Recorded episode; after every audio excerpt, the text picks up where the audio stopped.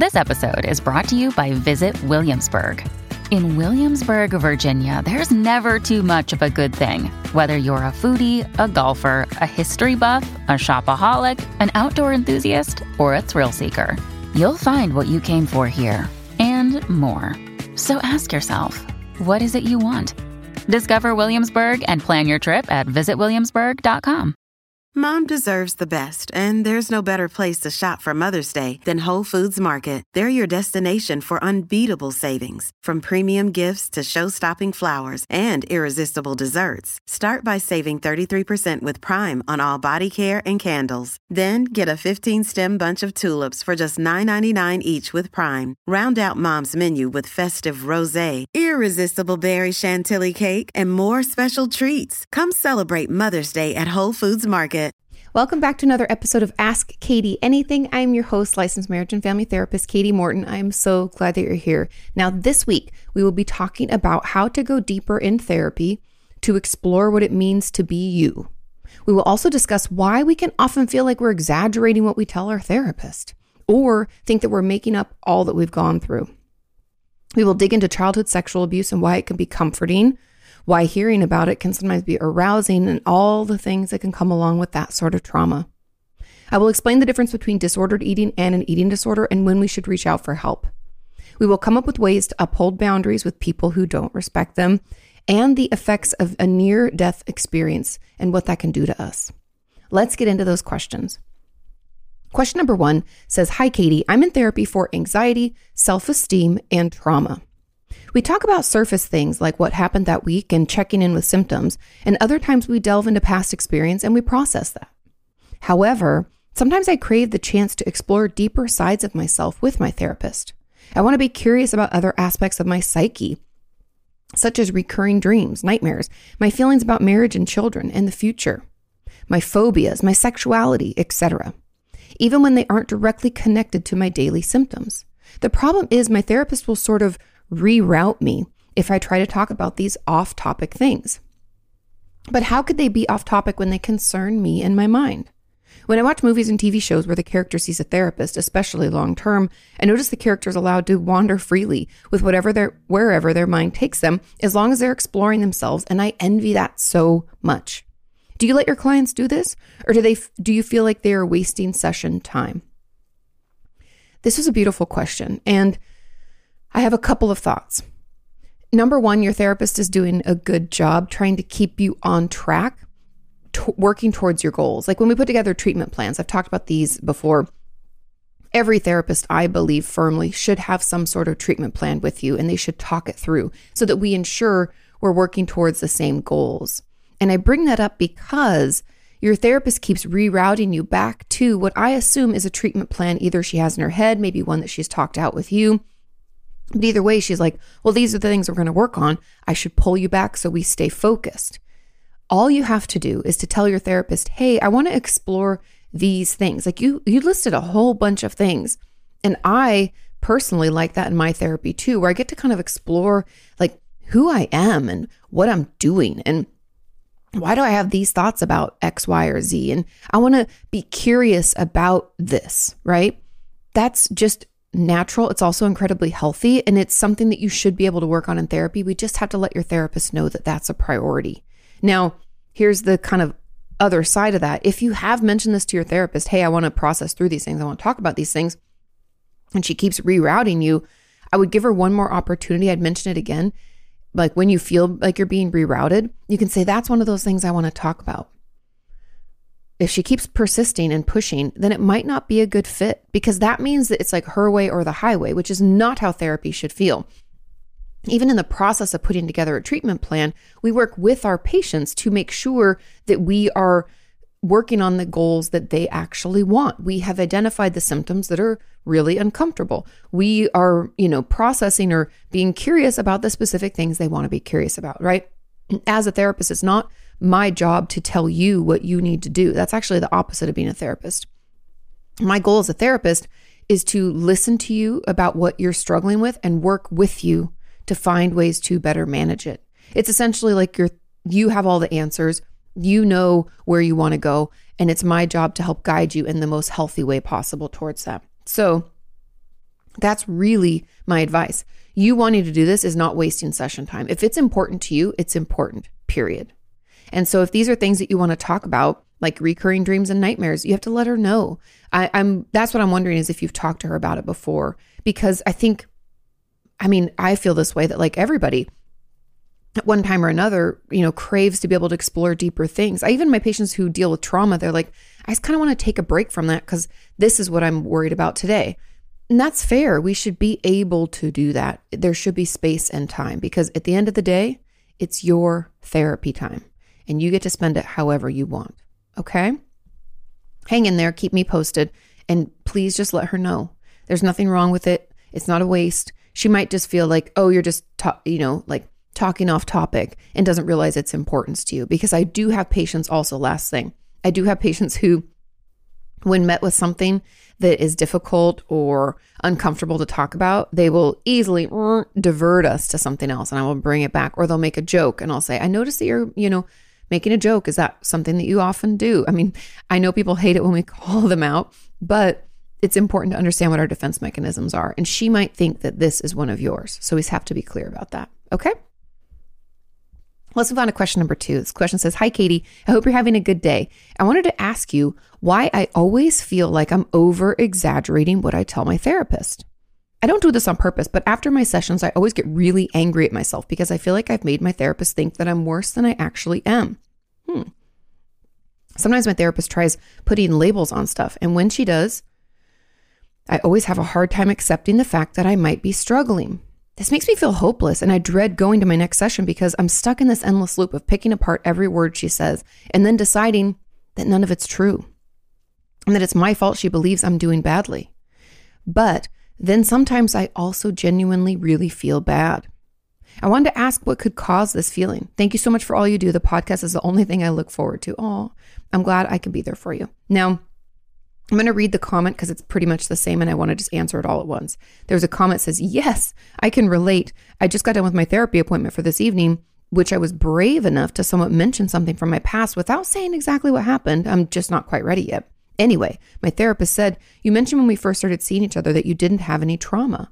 Well, I never thought of my situation as trauma, but now, since she's mentioned it as trauma, it has me feeling, well, yucky inside. What gives? Great questions. Now, a couple of pieces here, especially because someone mentioned trauma. The person who asked had like a follow up. When there's trauma present, there is, I would say, almost with 100% certainty, but we'll just say 99% because everybody's different, right? But 99% of the time, when we've experienced a trauma, we also experience shame. Shame, remember, is not embarrassment, it's not guilt, it's not uh, feeling bad about ourselves. Shame is, I think something's wrong with me. I'm somehow broken inside. And shame is important to acknowledge and recognize because its role is to make us feel like we're the problem. Something's inherently wrong with us and no one can fix us. It causes hopelessness. It causes us to minimize and invalidate our experience because we think, well, I did something. So I created this trauma. I'm the reason this keeps happening it's all my fault, right? And hence why shame hangs out with guilt and embarrassment and all that stuff.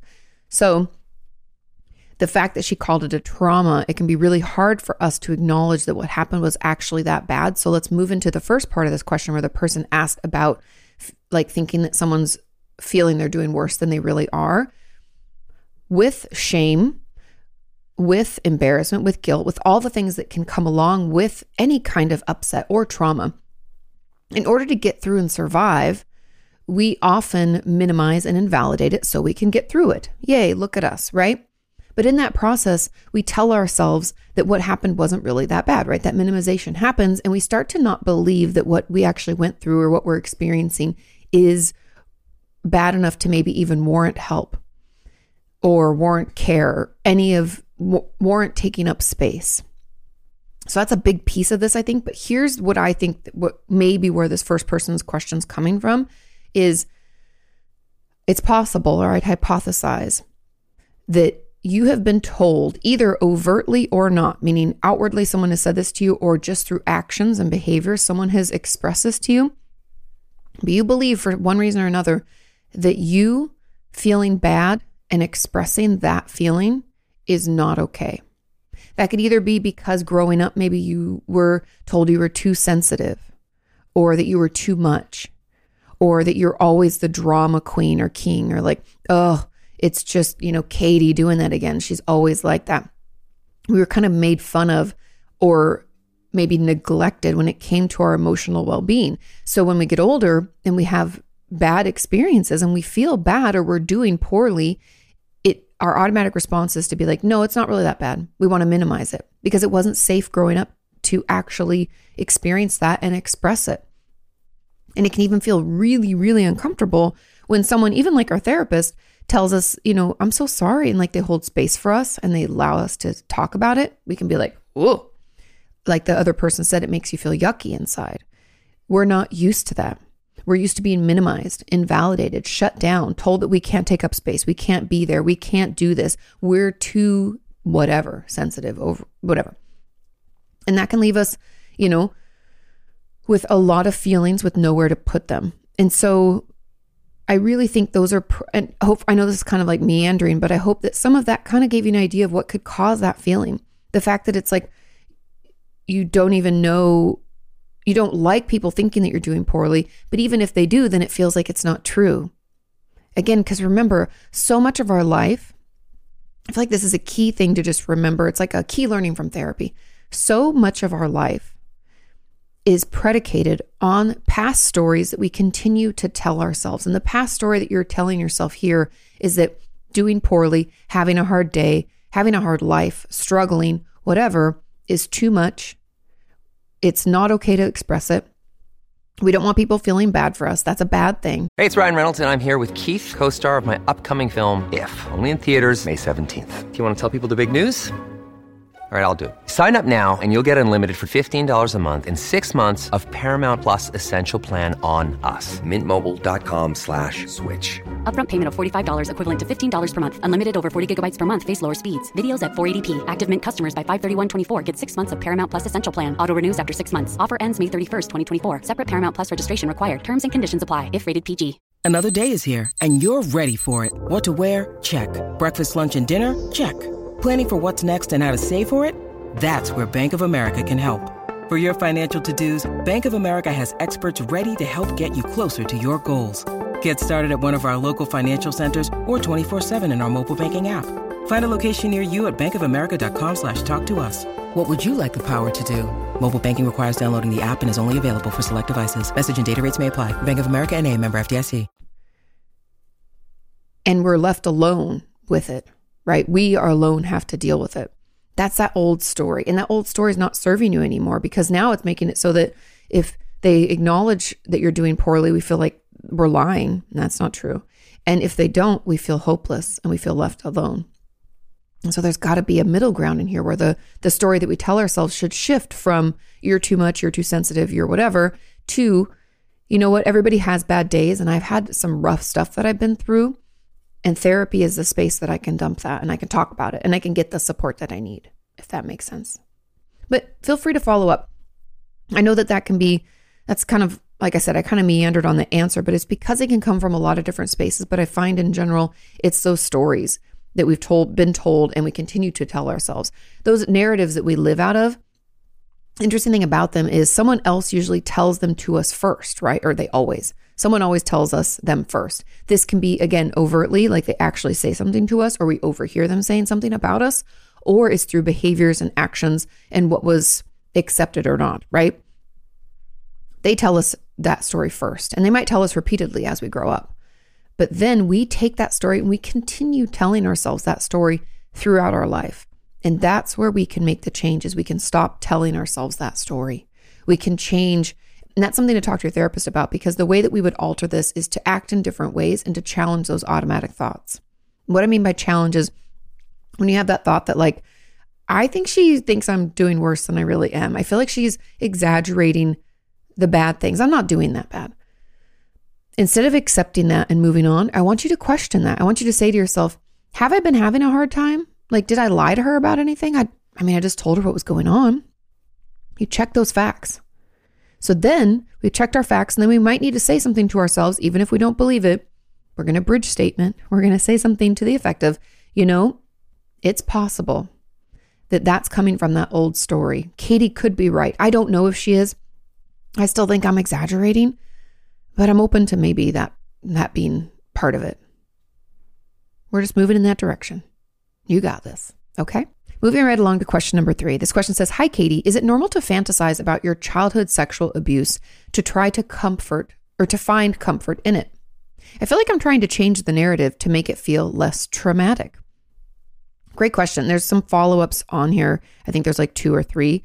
Um, childhood sexual abuse. The important thing that I want to I want to start this conversation off by saying is that when we're sexualized at a younger age than is appropriate, right? So it's childhood sexual abuse, and we're abused in the process.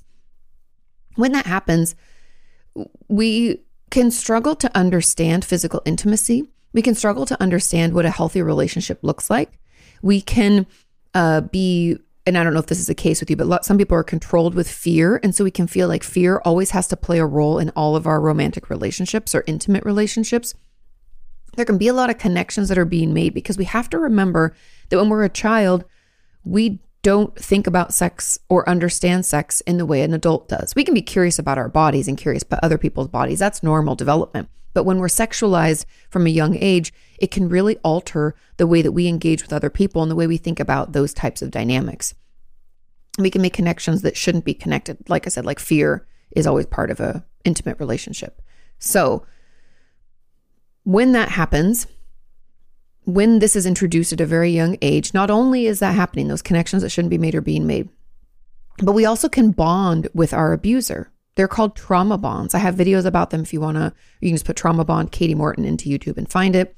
But you can become attached to your care or to the person who's abusing you. I almost said caregiver. Sorry, that is not it. Abuser. You become attached to them because we hope that by kind of going along with it and being easy and caring for them and feeling like they they care for us, they might tell us they do, that we will not be harmed as much anymore. Or because we're going along with it, maybe we can tell ourselves that it actually is okay. We actually enjoy it and it's actually something we want, even though we aren't of the age to even make that decision. And this bond, as hard as it is sometimes for other people to understand, can cause us to find comfort in it, to think back to that time. I have many patients and members of our community who are still very actively in love with their abuser, even though they understand it was wrong. Maybe they've grown up. It could have been years and years ago. But that connection and that bond that was formed through trauma as a way to protect ourselves, really, psychologically, kind of makes sense, right? If I fight and go against it, it only feels worse. Maybe if I'm really nice to them, it will feel better. It'll be okay. They won't hurt me as bad anymore. It's protective. We do that as a way to get through it. But it can be really hard because we don't know what a healthy relationship connection, any of that is, right? Then that's a narrative. Those connections that shouldn't be made or be made. We don't really have any other example of this type of relationship. And so that relationship can feel like the, tr- the real thing, the quote unquote real thing and we can struggle to let go of it as we grow up. Does that make sense? I hope so. And so that's kind of the foundation with which I want to start this conversation because that's why we can go back and fantasize about childhood abuse or childhood sexual abuse to find comfort in it because it could have been the only person who gave us attention when we were a child, especially if our parents were neglectful or this was done by a parent.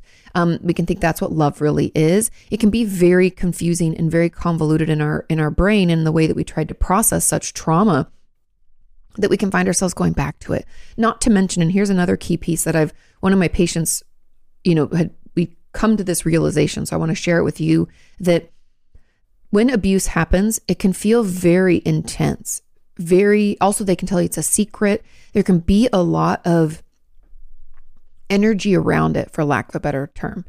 And this energy makes it just really intense, really overwhelming, really scary, right? Everything's heightened. It's it's a trauma, so we're hyper vigilant, we're in our stress response, and the intensity of that relationship can make us think that healthy relationships are boring, that people who don't want to harm us aren't any fun, or that if we find a person that we want to date romantically later, we're like, oh, there's not, there's no fear in it, or remember those connections that shouldn't have been made, or, um, you know, it's not a secret So it doesn't have that thrill to it, or it doesn't feel wrong, or I don't get that, my stomach doesn't flip around. I don't feel sick. That's not it. Right. And so having that really intense relationship so young, very unhealthy, abusive, nasty relationship, that's kind of all that we know. Again, that's kind of the story we tell ourselves. Well, that's what a relationship is. And we can go out into the world and it can be really hard for us to find that same intensity because that intensity is not healthy. Therefore, we can go back to that. We can fantasize about it because it brings us comfort, because it gives us that hit that we're looking for. But I just want you to know that it is completely normal to have these fantasies and to go back to it for comfort. It's possibly the first love that we knew. It might be the only way that we got attention as a kid. There could be a lot of reasons for it. So don't think you're weird. Don't think anything's wrong with you. But as you work through it, that urge to do that will go away. Okay. There were comments on this that said, I hope your questions get answered. In a similar vein, what could cause someone to experience sexual arousal when thinking about self hate, self harm, or even self compassion? Is that normal? How can it be overcome? Yes, this is normal. The interesting thing about, remember, I talked about like fear and the intensity. When we have things that are emotionally intense, like self hate, self harm, um, we can become aroused because of that kind of intense experience. And I know that you're thinking, like, well, that's really weird. Why would intense feelings m- make us aroused? It's there's some connection in your brain, either from an old story or old abuse that is happening. In some way, that the intensity of it is triggering that response. And it's usually coming from some other experience in which you, um, maybe let's say you had childhood sexual abuse in your life and you hated yourself and hated that this was happening. And so that reminder of that feeling, that self hate, triggers arousal because even if it is abuse, even when someone's harming us and we don't want them to, our biology can cause us to be aroused, even though, again, that doesn't mean we want it. It's like our body can betray us, right? But that isn't a, a mental choice for our body to be aroused. That is something, it's a physical component, it's a, a biological component to that. Okay, so I just want you to remember that. But my guess would be that this is happening because some of these, the self hate, self harm, or even self compassion, is linked in some way to a past sexual abuse, sexual assault experience. And as you process that through, as you talk about it, whether again that means talk therapy, EMDR, whatever type of therapy, that will slowly go down. And I know it's embarrassing and uncomfortable to talk about, but I encourage you to let your therapist know as soon as you feel able because that gives us an idea of what you were experiencing when the abuse or assault was happening. And that gives us a, a, a path to recovery, if that makes sense. Okay. Now, someone says, adding on, as an 11 or 12 year old, I would fantasize about sexual assault when masturbating. I felt disgusted and ashamed about it and was relieved when the behavior went away when I developed self harm and anorexia, other ways of coping. Look at that. I do have spotty memories and distressing flashbacks of childhood sexual abuse, which I'm trying to address in therapy, but it's too overwhelming. Could those fantasies and behaviors be related? 100% yes. Or are they normal for an 11 year old? No. I, I don't like to call things normal or not normal because even your response to the abuse is a normal response. But a 11 or 12 year old who hasn't had a sexual abuse in their past would not fantasize about that. Since those memories have come up, I also feel the urge to hurt myself in that way. It's a normal response. Um, there is something there, and I believe that it's related to your to the trauma and to the childhood sexual abuse that you're kind of recalling slowly but surely. Be patient with yourself. What you're going through and these fantasies and even the experiences, the urge to hurt yourself, all of that is part of it. And also, I'm not surprised, you know, when you develop self harm and anorexia, that that went away what we're trying to do is soothe. Whenever we use a coping skill, this is kind of important, and I, I think it's a full video that I should do, but whenever we use a coping skill, healthy or unhealthy, the goal of using it is to self soothe. It's because we feel uncomfortable in some way or another, and we're trying our best to feel better. We can judge those things and be like, that's unhealthy or that's healthy, right? Self harm and anorexia is not going to be that great for us. We can be like, that's an unhealthy coping skill. I don't say unhealthy as a judgment or to make you feel any shame, blame, or embarrassment for it. What you're doing is you're trying to self soothe with the only tools that you have. And those tools are things that you can control yourself with. Because we can't control our world. Everything feels very chaotic. We feel like maybe we don't have a voice. Someone's harming us. We can't do anything to get out of it. Ah, what do we do? We control ourselves. And we do that through food, exercise, self injury, masturbation. There's all sorts of over shopping. Depending on our age, there's a lot of things that we can do drugs or alcohol. We do all those things, even though people are like, why would you do those? Those aren't, good. we don't have any tools in our toolbox. We look in there, we're like, well, shit, it's like a broken rubber band and an old Tootsie Pop. That's not going to help me. And so we don't have any tools, so we use what we can. So give yourself a little compassion. Pat yourself on the back. Thank you to your self harm and your anorexia and your masturbation for getting you through, for allowing you to survive. But now, mm, they're getting in the way. They make us uncomfortable. We don't want to do those things anymore. And that's the first step in recovery. And you can get there one little step at a time. And it's not going to be linear. We're going to go forward, we're going to go back. That doesn't mean you're not making progress, but hang in there. It does get better, okay? We have another comment on this says, Hi, Kati. As an add on, I want to ask an embarrassing question. I am an adult survivor of childhood sexual abuse and I am in therapy. My question is Is it normal when hearing about sexual abuse on videos like yours or other videos such as true crime podcasts? I feel a sexual arousal when the abuse is mentioned. I feel so horribly guilty about when this happens. I hate it with a passion. I detest and abhor the very notion of any kind of abuse, which is why this is so terribly upsetting, not to mention upsetting to me or for me. I try to tell myself that perhaps it is some kind of body memory. It definitely could be. Could this be what's happening? Yes. Like I said, I'm mortified when this happens. In my mind, I, as I hear those stories of others' abuse, I feel so much empathy and react appropriately with horror and sadness. But the physical response in my private parts is at a complete odds with how I emotionally feel. Can you please help me and tell me I'm not alone in this? I feel so ashamed and confused. You are definitely not alone. I hope I've kind of opened with that too in the other questions. That that connection has nothing to do with how you feel and how you think about it. That connection, like you said, is a body memory. It has to do with your experience and it's a biological response. It's not something that you're connecting and causing, if that makes sense. It's because harm was done to you. And when you hear about those things, you're reminded of it. That's a body memory. And I know it's super uncomfortable and I am so sorry. I know it's going to be hard to talk about, but I encourage you to. It's, you're not weird. You're not creepy. Nothing's wrong with you. This is your body telling you, hey, when I remember a story like that and that happened to us. And this is what it felt like.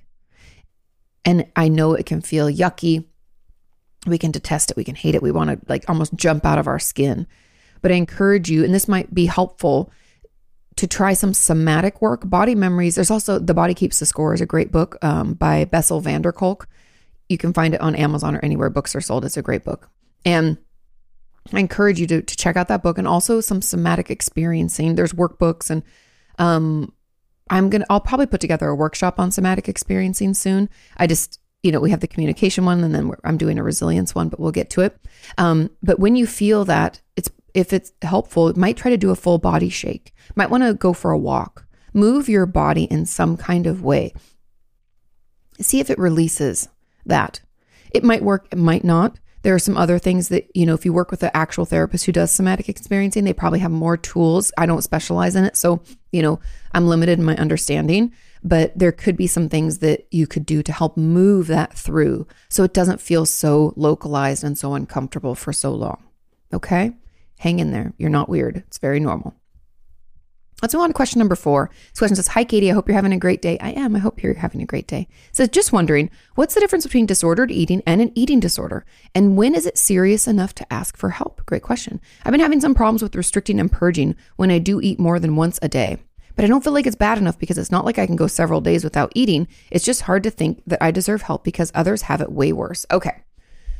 First things first, I want everybody to hear this just because someone else in the world could possibly have something worse does not take away from your right slash ability to reach out for help and get that help. Okay, I want to say that again, as I want you to hear it. Just because someone else could have had or does have what we're going through in a worse kind of way, that doesn't mean that our problem is any less or that it means that we don't have a right to get help and take up space as well. Unfortunately, there's enough pain and upset and issues to go around. It's not like pie. You taking a slice from it doesn't take it from anybody else. You can have it bad and someone else can have it worse, and you both are deserving of care. Okay? I want to get that out there. Okay, back to your question. The difference between disordered eating and an eating disorder, in my mind, it's not much. So let me preface this by saying the only reason you'd have a quote unquote eating disorder is because it's diagnosable, meaning it meets a specific kind of criteria through the DSM or the ICD 11. Are we in the ICD 12 now? Either way, the ICD or the DSM. It doesn't matter. Um, that would just be criteria that's being met. From my perspective, as an eating disorder specialist, I believe that if you are spending most of your day thinking about food, whether that means watching what I call food porn, like the Food Network or food shows on TikTok or on Instagram, you follow a bunch of food accounts, it's food, food, food, food, food, or exercise, exercise, exercise. If you're watching a lot of what I would call eating disorder focused content, or even just thinking about food and exercise and stuff like that, if you're thinking about eating disorder content for most of your day, so more than 50%, it's an eating disorder and it requires it's going to require some support and you that warrants you getting help. Now, the difference really between disordered eating and eating disorder is just like criteria being met. You could say someone has disordered eating when they don't quite meet the criteria for, you know, bulimia or anorexia or binge eating disorder or, you know, ARFID or any of the other things. However, you know, they they kind of white knuckle it and and function barely. I would even argue that disordered eating would be part of what used to be called EDNOS, but now it's OSFED, so otherwise specified feeding or eating disorder. It's essentially the catch all when we don't quite meet that criteria for something else. And I, unfortunately, I think people assume that disordered eating is regular eating. Like, I can't even tell you how many people in my life have disordered eating. Like, we'll go out to eat as a group, and one person in that group will say something like, Oh, but I don't eat X, Y, or Z. And someone will say, Oh, are you allergic? And they're like, No, you know, I just prefer to eat things that are locally sourced or something. Or I, you know, just never allow myself to eat potatoes or whatever. And I'm like, mm.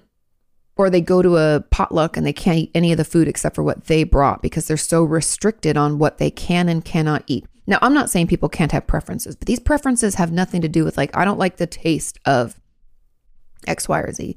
It's some unwritten rule that they have set out for themselves, meaning that they can't participate in social activities in a real way because they're so concerned about what is in something.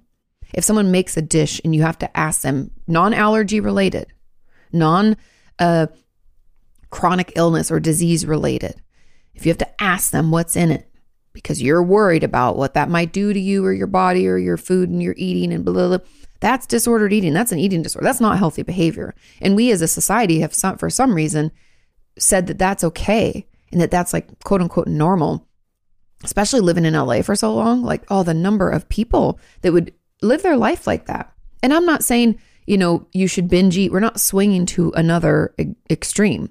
I'm saying that food shouldn't have any power over us.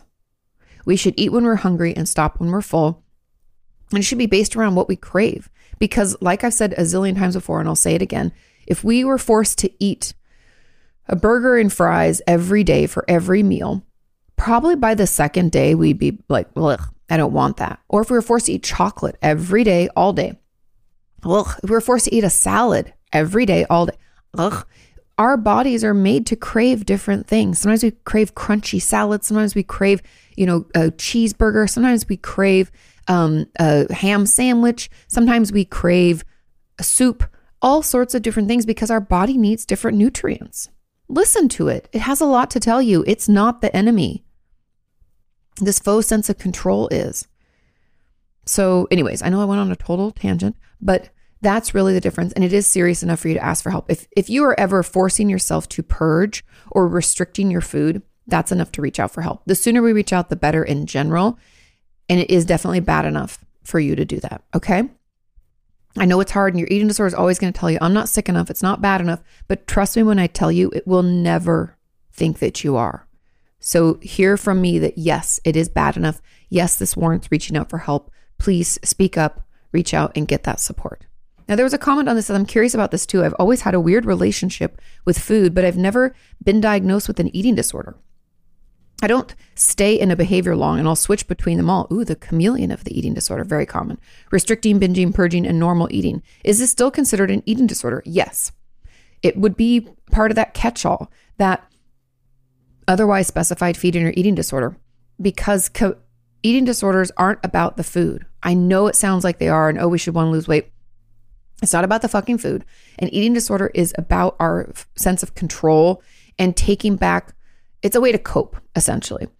If things feel out of control, our eating disorder gives us that faux sense of control. If we feel overwhelmed by our emotions, hey, overeating or undereating or numbing out with that makes it so we can't feel those overwhelming emotions. It's a way for us to cope with other things going on. So the fact that yours switches probably, I would hypothesize, has to do not only with the availability of the behaviors, meaning if I have to go out, I can't really restrict because other people are going to notice if I don't eat. So I'll do this other behavior.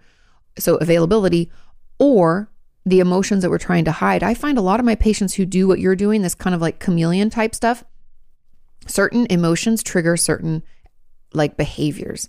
So, feeling really sad might cause more binge behavior. Feeling really angry might cause more restriction or whatever. Um, and so, you might do some personal research to figure out where those are coming from for you. And it says, um, it asks, how do I get more comfortable talking about this? I am very embarrassed about it. And when I hint about it in session, I immediately shut the topic down when my therapist tries to get more information. What do I do? Start journaling about it. I don't care if it makes sense. Don't read it back. I just want you to start getting used to using those words.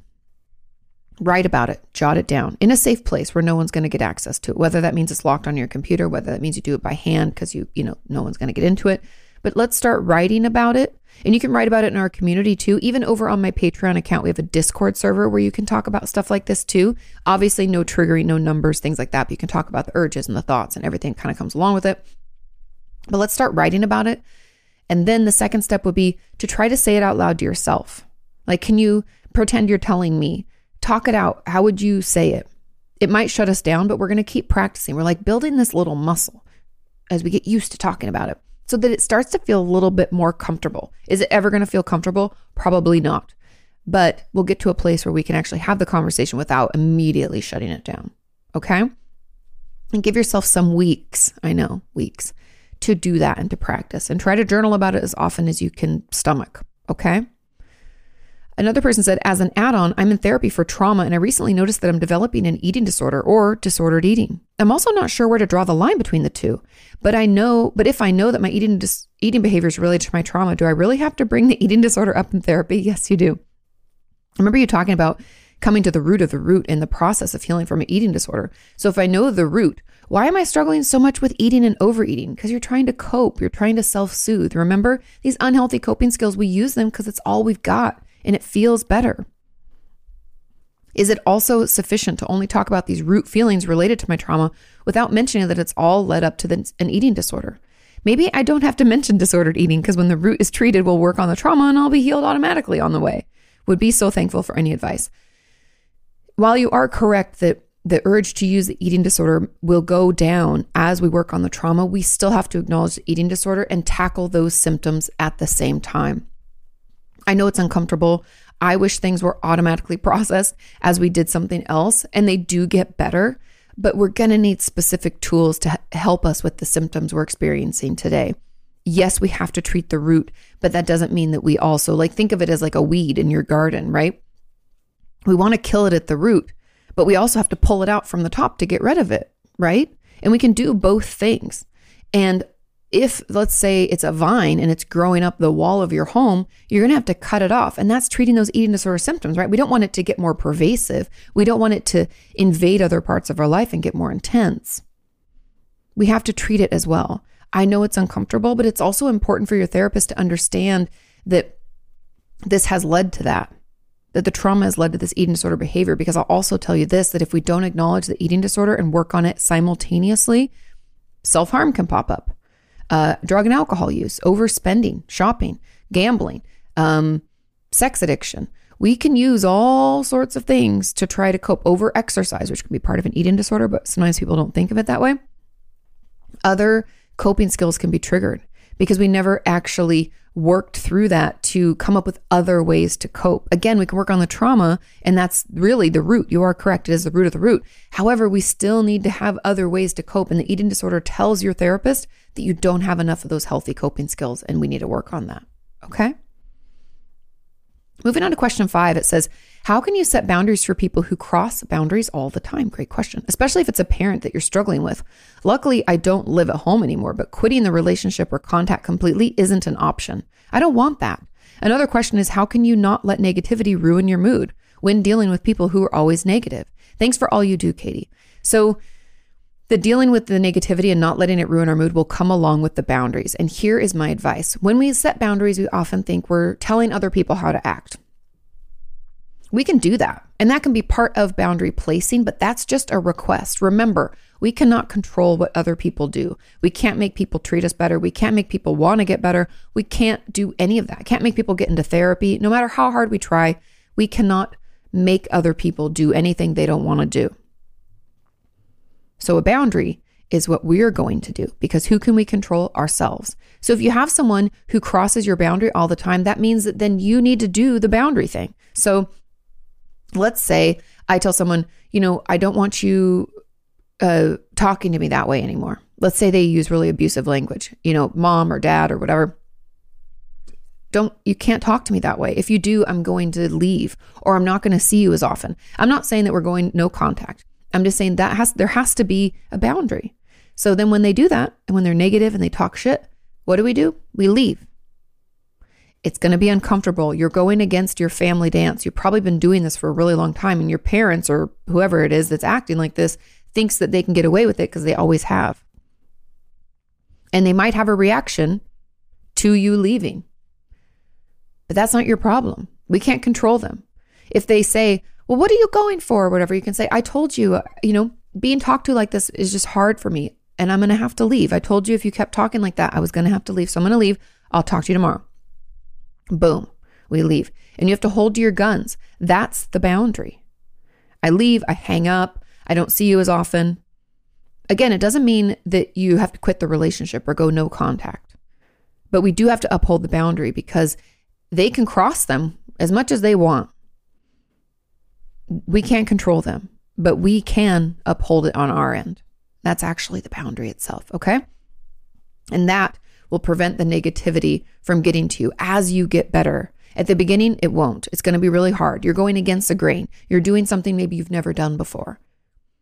But as you get better and better at it, we will feel a little bit more distance, healthy distance, not not talking to distance, but a healthy separation between us and them. Families can be enmeshed, and that can mean that their experience is our experience. And that's probably why their negativity is seeping into you. Also, why the boundaries are so hard. And so, as you get better at placing and upholding these boundaries, you have that safe space or that healthy space between you and them so that you recognize, hey, that's their response, and I don't have to put up with it. I can actually emotionally distance myself in, the, in that moment. But it's going to take practice. Hang in there. It's uncomfortable, but you're worth it and it does get better. There was a comment on this that said, I'm going through the same thing. My mom is so negative when I tell her about an apartment I applied for. I live in a shelter and I have a voucher for an apartment, and I have to call her every day so she knows that I'm okay. How do I deal with the negative talk? Boundaries. The fact that you even said you have to call her every day, I just have to ask you do you want to? Is it good for you? Maybe when she starts talking negative and saying shit, we say, you know, mom, it's hard for me to hear this. I'm already dealing with enough. I'm going to have to hang up if you keep talking like that. She might go, I can't believe you say that. We hang up. Go, I love you. Click. Hanging up, removing ourselves from a situation doesn't have to be done in hate or anger. It can be done with love. I love you. This just, it's going to get to me. You're holding your boundary. You're protecting yourself. You can't, you're going through a lot. You finally gotten a voucher, a voucher for an apartment. Yay because you live in a shelter. We need to get you out of there. She should be excited. And if she can't, and if she can only be negative, then we're going to have to cut her off before she gets into that space. We can probably feel it coming. We can sense that negativity. We can end the conversation. I know it's hard. We're going against what our norm is in our family. It's going to feel really uncomfortable, but hang in there because it does get better. Okay.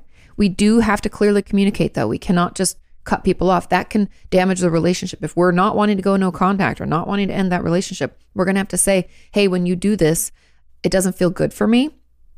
Keep it about yourself. I feel this way, not you, you, you. But when you talk to me that way, it's really hard and it's it's feels super negative to me. And so I just can't. I'm going to have to hang up, mom, if you talk like that. I love you, but I'm going to have to hang up. I, I can't have that in my head right now. I'm having a hard time. And then as she, okay, I love you. I'm going to hang up. Okay, I love you. Click. Believe me when I tell you that the dynamic of the relationship will slowly shift. There will be resistance and potentially aggression or anger up front, but it will give in. We just have to be consistent. That's the key. Okay. Final question, question number six says Hi, Kati. I've asked this question a number of times. Today's your lucky day. And so I really hope this gets picked. I was wondering if anyone has ever told you that they had a near death experience or an NDE. If they have, how do you rea- how did you react? What did you say? Or if not, how do you think you would react? I had mine last year as a res- as a result of nearly dying and in a month and a month in a coma. How scary. From a severe and enduring anorexia nervosa. I have nobody who understands it in my life. It's hard to talk about it because nobody else knows, nobody else I know has experienced it. I really wanted your thoughts on how, how you would react or did react or whether you believe them. It changed my life in a way and I feel so alone. Thanks, Kati. I'm so sorry you feel alone. Yes, I've had people, I've had actually friends and uh, patients of mine have near death experiences. One of my girlfriends uh, after her second birth of her, her second child was born, she hemorrhaged and almost died. And it was so traumatizing. Um, and I've had a, a, few patients of mine have, especially medical trauma in general. But I had a patient who was in a car accident and um, was left in the hospital for like a month to try to heal. And they were in a they were in a medically induced coma for a couple of weeks to the swelling on their brain. Anyways, um, I react with empathy understanding, sensitivity, and support. I know with eating disorders, people cannot understand and then they can react poorly. We have to be able to talk about it and be up for educating people sometimes. And I know that sucks. I'm not saying, oh, it's your responsibility to educate people. It's really not. But if you're wanting that support and it's you want it from that person and they don't seem to understand, we can choose to educate them a little bit. But that's really scary. I'm so sorry. Um, that's really how I react. I I I empathize. I seek to understand. In your case, I'd want to know what led up to it because it's the eating disorder therapist in me. But with my friends, I just let them vent and I talk about it as much as they want to or not. Like my best friend who went through that, I talked with her about it for months. It was terrifying. And then she even called me months later when her husband was like, I want to have another kid. And she was like, I can't. I, I can't. And we talked about like, would you want to do surrogacy or, you know, how much is that? Well, you know, I didn't want her to feel pressured. It was super scary and traumatizing. Why go back into that, right? So just with compassion and understanding. And then I don't pretend. One thing that I, I do, I've gotten better. I shouldn't say I pride myself on it because I used to not be good at this when I was younger. But maybe being a therapist and maybe just being an adult, I don't know, maybe it's a combination of the two. I've gotten better at not assuming I know how people feel and not placing that into the room, letting them tell me and just listening. And I think that's really healing. And that allows people to not feel alone, right? I can hold the space. I can have you tell me what it, that experience was like and I can acknowledge you and I can sit with you and and you can be reminded that it's not too much and that you're not crazy and that it's all okay. So that's how I would react. That's what I've said. That's I'm sorry you went through that and I hate that even people that I've known in my life have gone through it. It's terrible and terrifying and it's a trauma. Um, and it needs to be treated as such. So I hope that lets you know you're not alone. I hope that lets you know that you can reach out to people and people who are loving and caring will be there for you. Okay. Thank you all so much for listening. Thank you for sending in your questions. If you're new and you're watching this, I am still, I don't know if I'll switch this over. I'll keep you posted. But for right now, I ask for the questions every week on Sundays over on my podcast channel. I know I'm releasing the podcast now on my Kati Morton channel. A lot of you had requested that because toggling between the two, you'd forget and you'd miss a notification. So they're all in the same place right now. But over on the Opinions That Don't Matter podcast channel in the community tab on Sundays is where I ask for the questions. If you have a burning question, feel free to pop it in there. I love you so much. Have a wonderful rest of your week. Do your homework, and I'll see you next time. Bye. All done, honey.